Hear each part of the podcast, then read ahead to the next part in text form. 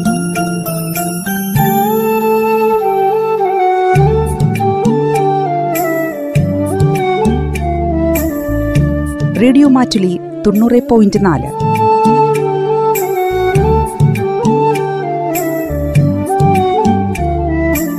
കേൾക്കൂ ആസ്വദിക്കൂ അറിവ് നേടൂ. റേഡിയോ മാറ്റുലി മാറ്റത്തിന്റെ ശംഖുലി. സുരക്ഷ സുരക്ഷ സുരക്ഷ സുരക്ഷ സുരക്ഷയാണു ജീവിത നദികടക്കും മന്ത്രം. സുരക്ഷ. കർമ്മനിരത ഭാരതത്തിൻ ഭാവി പൗരന്മാർക്കെല്ലാം കരുത്തു നൽകി ഉയർന്നു നിൽക്കാൻ സാമൂഹ്യ സുരക്ഷാ പദ്ധതികൾ നബാർഡിന്റെ സാമ്പത്തിക സഹായത്തോടെ ലീഡ് ബാങ്കിന്റെ നേതൃത്വത്തിൽ റേഡിയോ മാറ്റലി അവതരിപ്പിക്കുന്ന സാമൂഹ്യ സാമ്പത്തിക സാക്ഷരതാ പരിപാടി. സുരക്ഷയാണു ജീവിത.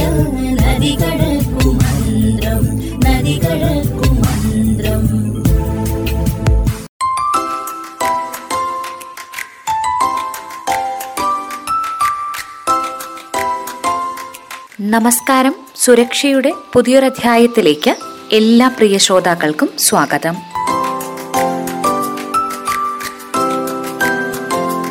സുരക്ഷയിൽ ഇന്ന് വിവിധ തരം വായ്പകളെക്കുറിച്ചും വായ്പകൾ എടുക്കുമ്പോൾ അടിസ്ഥാനപരമായി നമ്മൾ അറിഞ്ഞിരിക്കേണ്ട കാര്യങ്ങളെക്കുറിച്ചും മനസ്സിലാക്കാം. വിവരങ്ങൾ പങ്കുവെക്കുന്നത് മാനന്തവാടി ബ്ലോക്ക് സാമ്പത്തിക സാക്ഷരതാ കൗൺസിലർ സുബ്രഹ്മണ്യൻ പി എം.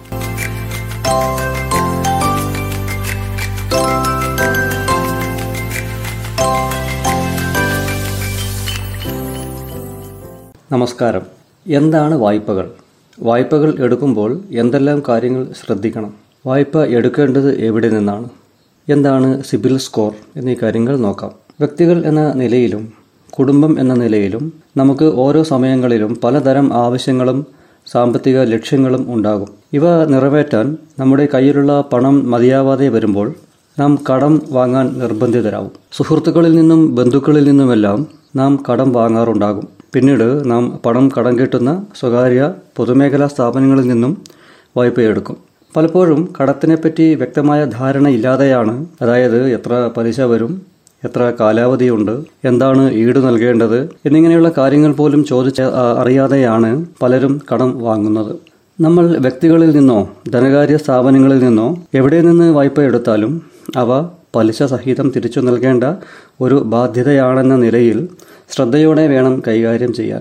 അലസമായി കൈകാര്യം ചെയ്തു പോയാൽ നമ്മുടെ മാനവും മനസ്സമാധാനവും എല്ലാം നഷ്ടപ്പെടുത്തുന്നവയാണ് തിരിച്ചടയ്ക്കാനാവാതെ വരുന്ന വായ്പകൾ. മറ്റെന്ത് നേട്ടത്തിനേക്കാളും മനസ്സമാധാനവും സന്തോഷവും ലഭിക്കും ചില വ്യക്തികളിൽ നിന്നും സ്ഥാപനങ്ങളിൽ നിന്നും എടുത്ത കടം തിരിച്ച് നൽകി കഴിഞ്ഞാൽ കടങ്ങളെ നല്ല കടങ്ങളെന്നും ചീത്ത കടങ്ങളെന്നും അതായത് ഗുഡ് ഡെപ്സും ബാഡ് തി- തരംതിരിക്കാറുണ്ട്.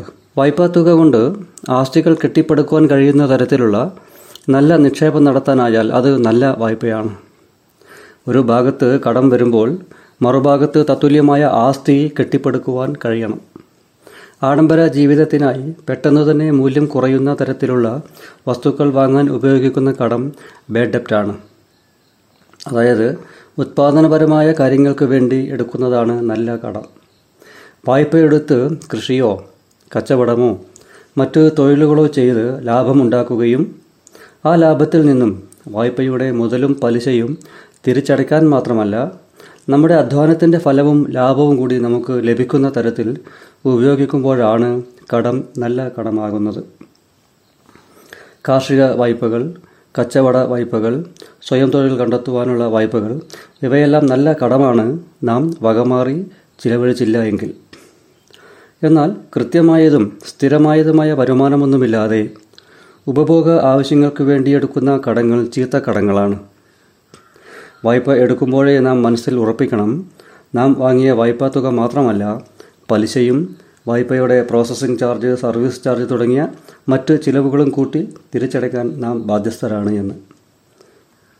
വായ്പ തിരിച്ചടവിൽ വീഴ്ച വരുത്തിയാൽ നമുക്ക് നേരെ ഏത് തരത്തിലുള്ള നിയമ നടപടി എടുക്കാനും കൂടിയുള്ള സമ്മതപത്രമാണ് നാം വായ്പ എടുക്കുമ്പോൾ ഒപ്പിട്ട് നൽകുന്നത്.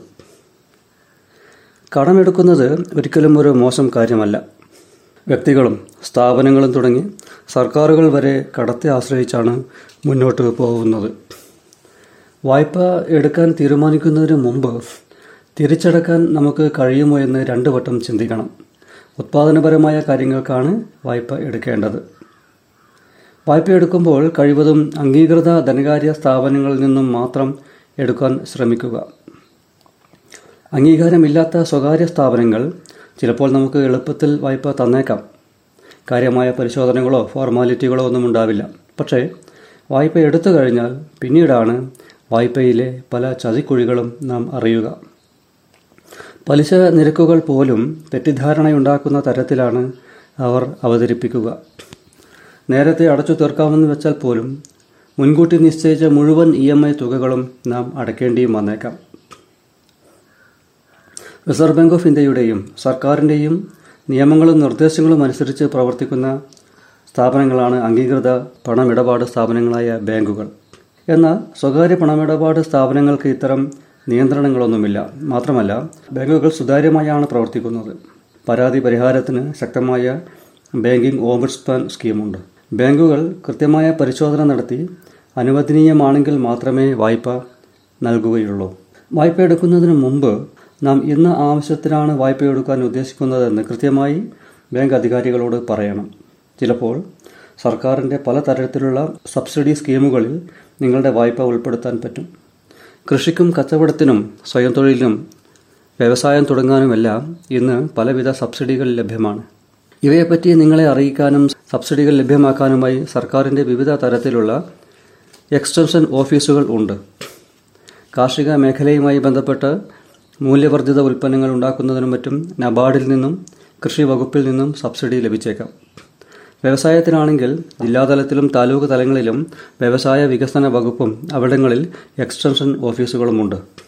എംപ്ലോയ്മെന്റ് എക്സ്ചേഞ്ച് രജിസ്ട്രേഷൻ ഉള്ളവർക്ക് ചെറിയ മൈക്രോ സംരംഭങ്ങൾ തുടങ്ങാൻ എംപ്ലോയ്മെന്റ് എക്സ്ചേഞ്ച് എക്സ്ചേഞ്ച് വഴി സബ്സിഡിയോട് കൂടിയ വായ്പകൾ ലഭ്യമാണ്.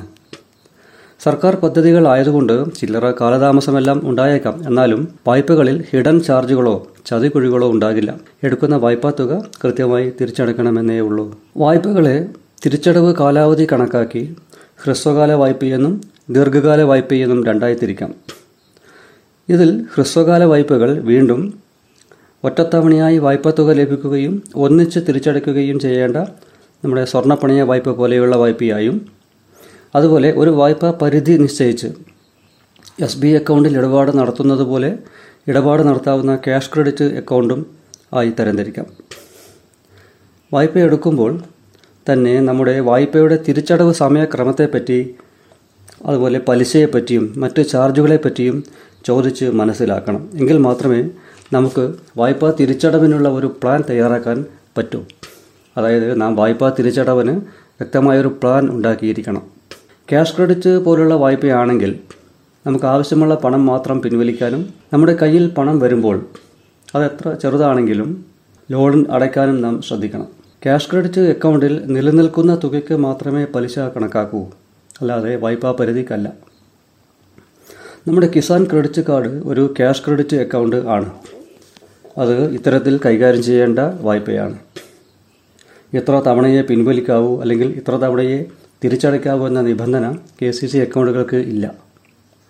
മറ്റ് ഹ്രസ്വകാല ദീർഘകാല വായ്പകളാണെങ്കിലും മാസ തവണകൾ അല്ലെങ്കിൽ ത്രൈമാസിക അർദ്ധവാർഷിക തവണകൾ മുറ തെറ്റാതെ അടയ്ക്കാൻ ശ്രദ്ധിക്കുക.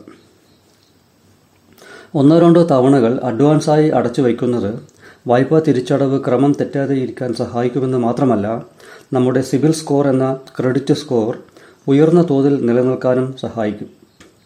ഉയർന്ന സിബിൽ സ്കോർ ഭാവിയിൽ മറ്റ് വായ്പകൾ ആവശ്യമായി വരുമ്പോൾ പെട്ടെന്ന് ലഭിക്കാനും പലിശ നിരക്കിൽ തന്നെ ഇളവ് ലഭിക്കുവാനും നമ്മെ സഹായിക്കും. ചിലപ്പോൾ നാം വളരെ ശ്രദ്ധയോടെ നല്ല ശുഭപ്രതീക്ഷയോടെ വായ്പയെടുത്ത് തുടങ്ങിയ കൃഷിയോ മറ്റ് സംരംഭങ്ങളോ പരാജയപ്പെട്ടേക്കാം. വായ്പാ തിരിച്ചടവ് മുടങ്ങി നിങ്ങളുടെ പേരിൽ നിയമ നടപടികൾ ആരംഭിക്കാൻ ബാങ്കുകാർ നിർബന്ധിതരായിട്ടുണ്ടാകാം അത്തരം സാഹചര്യങ്ങളിൽ ഒറ്റത്തവണ തീർപ്പാക്കലോ കോംപ്രമൈസ് സെറ്റിൽമെന്റുകൾ വഴിയോ വായ്പ അടച്ച് കടത്തിൽ നിന്നും രക്ഷപ്പെടാൻ ശ്രമിക്കുക. വായ്പാ മാനേജ്മെന്റ് എന്നത് നമ്മുടെ സാമ്പത്തിക സ്ഥിതി മെച്ചപ്പെടുത്തുന്നതിന് നാം ബോധപൂർവം നടത്തേണ്ട നീക്കങ്ങളും പദ്ധതികളുമാണ്. നല്ല ആസൂത്രണത്തോടെ കൈകാര്യം ചെയ്താൽ കടങ്ങൾ നമ്മുടെ പരിധിയിലാക്കി നമ്മുടെ നല്ല ധനസ്ഥിതി വീണ്ടെടുക്കാൻ നമുക്ക് കഴിയും. അതിന് ആദ്യമായി നമ്മുടെ കടങ്ങളെപ്പറ്റി വ്യക്തമായ ധാരണ ഉണ്ടാവണം. എത്ര കടമുണ്ട്? ഒന്നിൽ കൂടുതൽ കടങ്ങളുണ്ടെങ്കിൽ ഓരോന്നിന്റെയും പലിശ എത്രയാണ്? എത്ര രൂപ വീതമാണ് തവണകളായി ഓരോ അക്കൗണ്ടുകളിലേക്കും അടയ്ക്കേണ്ടത്? ഇനി എത്ര കാലാവധിയുണ്ട് എന്നിവ എഴുതി വയ്ക്കുക. പിന്നെ നമ്മുടെ വരവും ചിലവും വിലയിരുത്തി കടം തിരിച്ചടയ്ക്കാൻ എത്ര പണം കണ്ടെത്താമെന്ന് നോക്കണം. നമ്മുടെ പാഴ്ചിലവുകൾ കുറച്ച് വായ്പാ തിരിച്ചടവിൽ ശ്രദ്ധ കേന്ദ്രീകരിക്കുക. പലിശ കൂടുതലുള്ള വായ്പകൾ ഉണ്ടെങ്കിൽ അവ ആദ്യം തിരിച്ചടയ്ക്കാൻ ശ്രമിക്കുക. ഉയർന്ന പലിശയുള്ള ഒന്നിൽ കൂടുതൽ വായ്പകൾ ഉണ്ടെങ്കിൽ അവ പലിശ കുറഞ്ഞ ഒറ്റ വായ്പയായി മാറ്റാൻ കഴിഞ്ഞാൽ കടത്തിന്റെ ആഘാതം കുറയ്ക്കാം. വായ്പാ വിവരങ്ങൾ കുടുംബത്തിൽ എല്ലാവരും അറിഞ്ഞിരിക്കുന്നത് നല്ലതാണ്. വായ്പ എടുക്കുന്നതിന് മുമ്പും എടുത്തു കഴിഞ്ഞ ശേഷവും കുടുംബവുമായി വായ്പാ വിവരങ്ങൾ ചർച്ച ചെയ്യേണ്ടതാണ്. കടക്കണിയിൽ അകപ്പെട്ട് കഴിഞ്ഞാൽ തിരിച്ചു കയറാനും കുറച്ച് സമയമെടുക്കും. ആത്മസംയമനത്തോടെ കൂടുതൽ വരുമാനം കിട്ടുന്ന വഴികൾ കണ്ടുപിടിച്ച് കടക്കെണിയിൽ നിന്നും സാവധാനം രക്ഷ നേടാം. ഇനി വായ്പ ലഭിക്കാനാവശ്യമായ സിവിൽ സ്കോർ എന്താണെന്ന് നോക്കാം. റിസർവ് ബാങ്ക് ഓഫ് ഇന്ത്യ അംഗീകരിച്ച ക്രെഡിറ്റ് ബ്യൂറോകൾ വഴിയാണ് നാം ക്രെഡിറ്റ് സ്കോറുകൾ അറിയുന്നത്. സിബിൽ എന്നുള്ളത് credit information bureau of India limited എന്നുള്ളതിന്റെ ചുരുക്കരൂപമാണ് സിബിൽ എന്ന ക്രെഡിറ്റ് ബ്യൂറോ വഴിയാണ് ബാങ്കുകൾ പ്രധാനമായും ക്രെഡിറ്റ് സ്കോറുകൾ നോക്കുന്നത്. അതുകൊണ്ട് ക്രെഡിറ്റ് സ്കോറിനെ നാം സിബിൽ സ്കോർ എന്നാണ് പൊതുവെ പറയാറ്. സിബിലിനെ കൂടാതെ Equifax credit information services private limited Experian credit information company of India limited CRIF Highmark credit information services private limited എന്നീ ക്രെഡിറ്റ് ബ്യൂറോകളും ഉണ്ട്. ഈ സിബിൽ സ്കോർ നമ്മുടെ വായ്പാ തിരിച്ചടവ് ചരിത്രം പരിശോധിച്ച് ലഭ്യമാവുന്ന ഒരു മൂന്നക്ക നമ്പറാണ്. ക്രെഡിറ്റ് സ്കോറിന്റെ കൂടെ വിശദമായ ക്രെഡിറ്റ് റിപ്പോർട്ടും ലഭിക്കുന്നു. ക്രെഡിറ്റ് റിപ്പോർട്ടിൽ നമ്മുടെ നിലവിലുള്ളതും സമീപ ഭാവിയിൽ അടച്ചു തീർത്തതുമായ വായ്പകളെ പറ്റിയുള്ള വിവരങ്ങൾ ഉണ്ടാവും. വായ്പ ഒറ്റത്തവണ തീർപ്പാക്കിയതോ കോടതി കേസുകളിൽ പെട്ടിട്ടുണ്ടെങ്കിലോ ആ വിവരവും സിവിൽ റിപ്പോർട്ടിൽ ഉണ്ടാവും. നാം എടുക്കുന്ന എല്ലാ വായ്പകളുടെയും വിവരങ്ങൾ നമ്മുടെ ഐ ഡി കാർഡ് വിവരങ്ങളും ഫോൺ നമ്പറുകളും സഹിതം ക്രെഡിറ്റ് ഇൻഫർമേഷൻ ബ്യൂറോകളുടെ സെർവറിൽ അപ്ലോഡ് ചെയ്യുന്നുണ്ട്. വായ്പ തിരിച്ചടവുകളും സമയത്ത് ക്ലോസ് ചെയ്താൽ ആ വിവരവും അപ്പോൾ തന്നെ സെർവറിൽ എത്തും. നമ്മുടെ ഐ ഡി വെച്ച് സെർച്ച് ചെയ്യുന്ന ആർക്കും ഈ വിവരങ്ങൾ ക്രെഡിറ്റ് റിപ്പോർട്ടായും അതുവഴി നമുക്ക് ലഭിച്ച ക്രെഡിറ്റ് സ്കോറും അറിയാം. സാധാരണയായി മുന്നൂറിനും തൊള്ളായിരത്തിനും ഇടയിലുള്ള ഒരു സംഖ്യയായിരിക്കും ക്രെഡിറ്റ് സ്കോറായി ലഭിക്കുക. അറുന്നൂറ്റി അമ്പതിന് മുകളിൽ സ്കോർ ഉണ്ടെങ്കിലേ വായ്പ നൽകാൻ ബാങ്കുകൾ പരിഗണിക്കുകയുള്ളൂ. വായ്പ അനുവദിക്കുന്നതിന് മുമ്പായി ബാങ്കുകൾ സ്കോർ പരിശോധിക്കുന്നു. ഇതുവരെ വായ്പയൊന്നും എടുക്കാത്ത വ്യക്തികളാണെങ്കിൽ ക്രെഡിറ്റ് സ്കോർ ഉണ്ടാവില്ല. നോ ക്രെഡിറ്റ് ഹിസ്റ്ററി എന്നാവും റിപ്പോർട്ട് ലഭിക്കുക. ഇത്തരം സാഹചര്യങ്ങളിൽ ബാങ്കുകൾ സൂക്ഷ്മമായ പരിശോധന നടത്തി നിജസ്ഥിതി മനസ്സിലാക്കി വായ്പകൾ അനുവദിക്കും. കൃത്യമായി ഇത്ര സ്കോറിന് മുകളിലുള്ളവർക്കേ വായ്പ അനുവദിക്കാവൂ എന്ന നിബന്ധനയില്ല. നമ്മൾ വായ്പയ്ക്ക് നൽകുന്ന സെക്യൂരിറ്റിയും ക്രെഡിറ്റ് റിപ്പോർട്ടിൽ ലഭിക്കുന്ന വിവരങ്ങൾ വിശകലനം ചെയ്തും അതാത് ബാങ്കുകളാണ് ഈ സ്കോർ പരിധി നിശ്ചയിക്കുന്നത്. സിവിൽ സ്കോർ മെച്ചപ്പെടാൻ വായ്പാ തവണകൾ കൃത്യമായി തിരിച്ചടയ്ക്കുക. ഒരേ സമയത്ത് കൂടുതൽ വായ്പകൾ എടുക്കുന്ന സ്വഭാവത്തിൽ നിന്നും വിട്ടുനിൽക്കുക.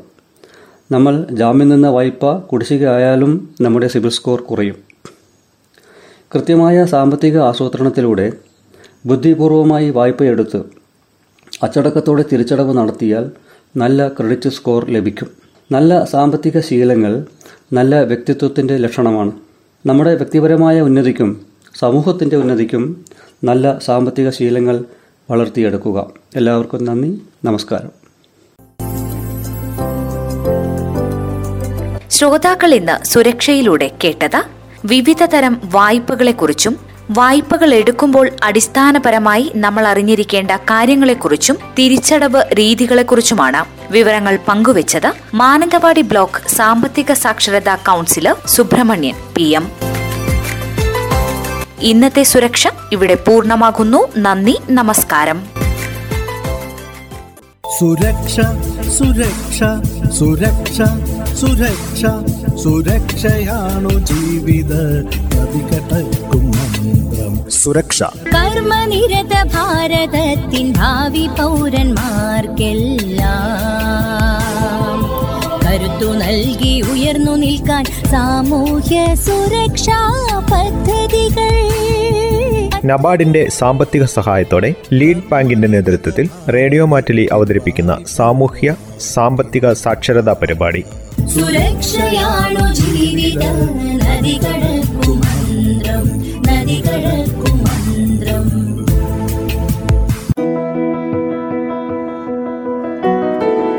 നിങ്ങൾ കേട്ടുകൊണ്ടിരിക്കുന്നത് റേഡിയോ മാറ്റുലി തൊണ്ണൂറ് ദശാംശം നാല്. കേൾക്കൂ ആസ്വദിക്കൂ അറിവ് നേടൂ.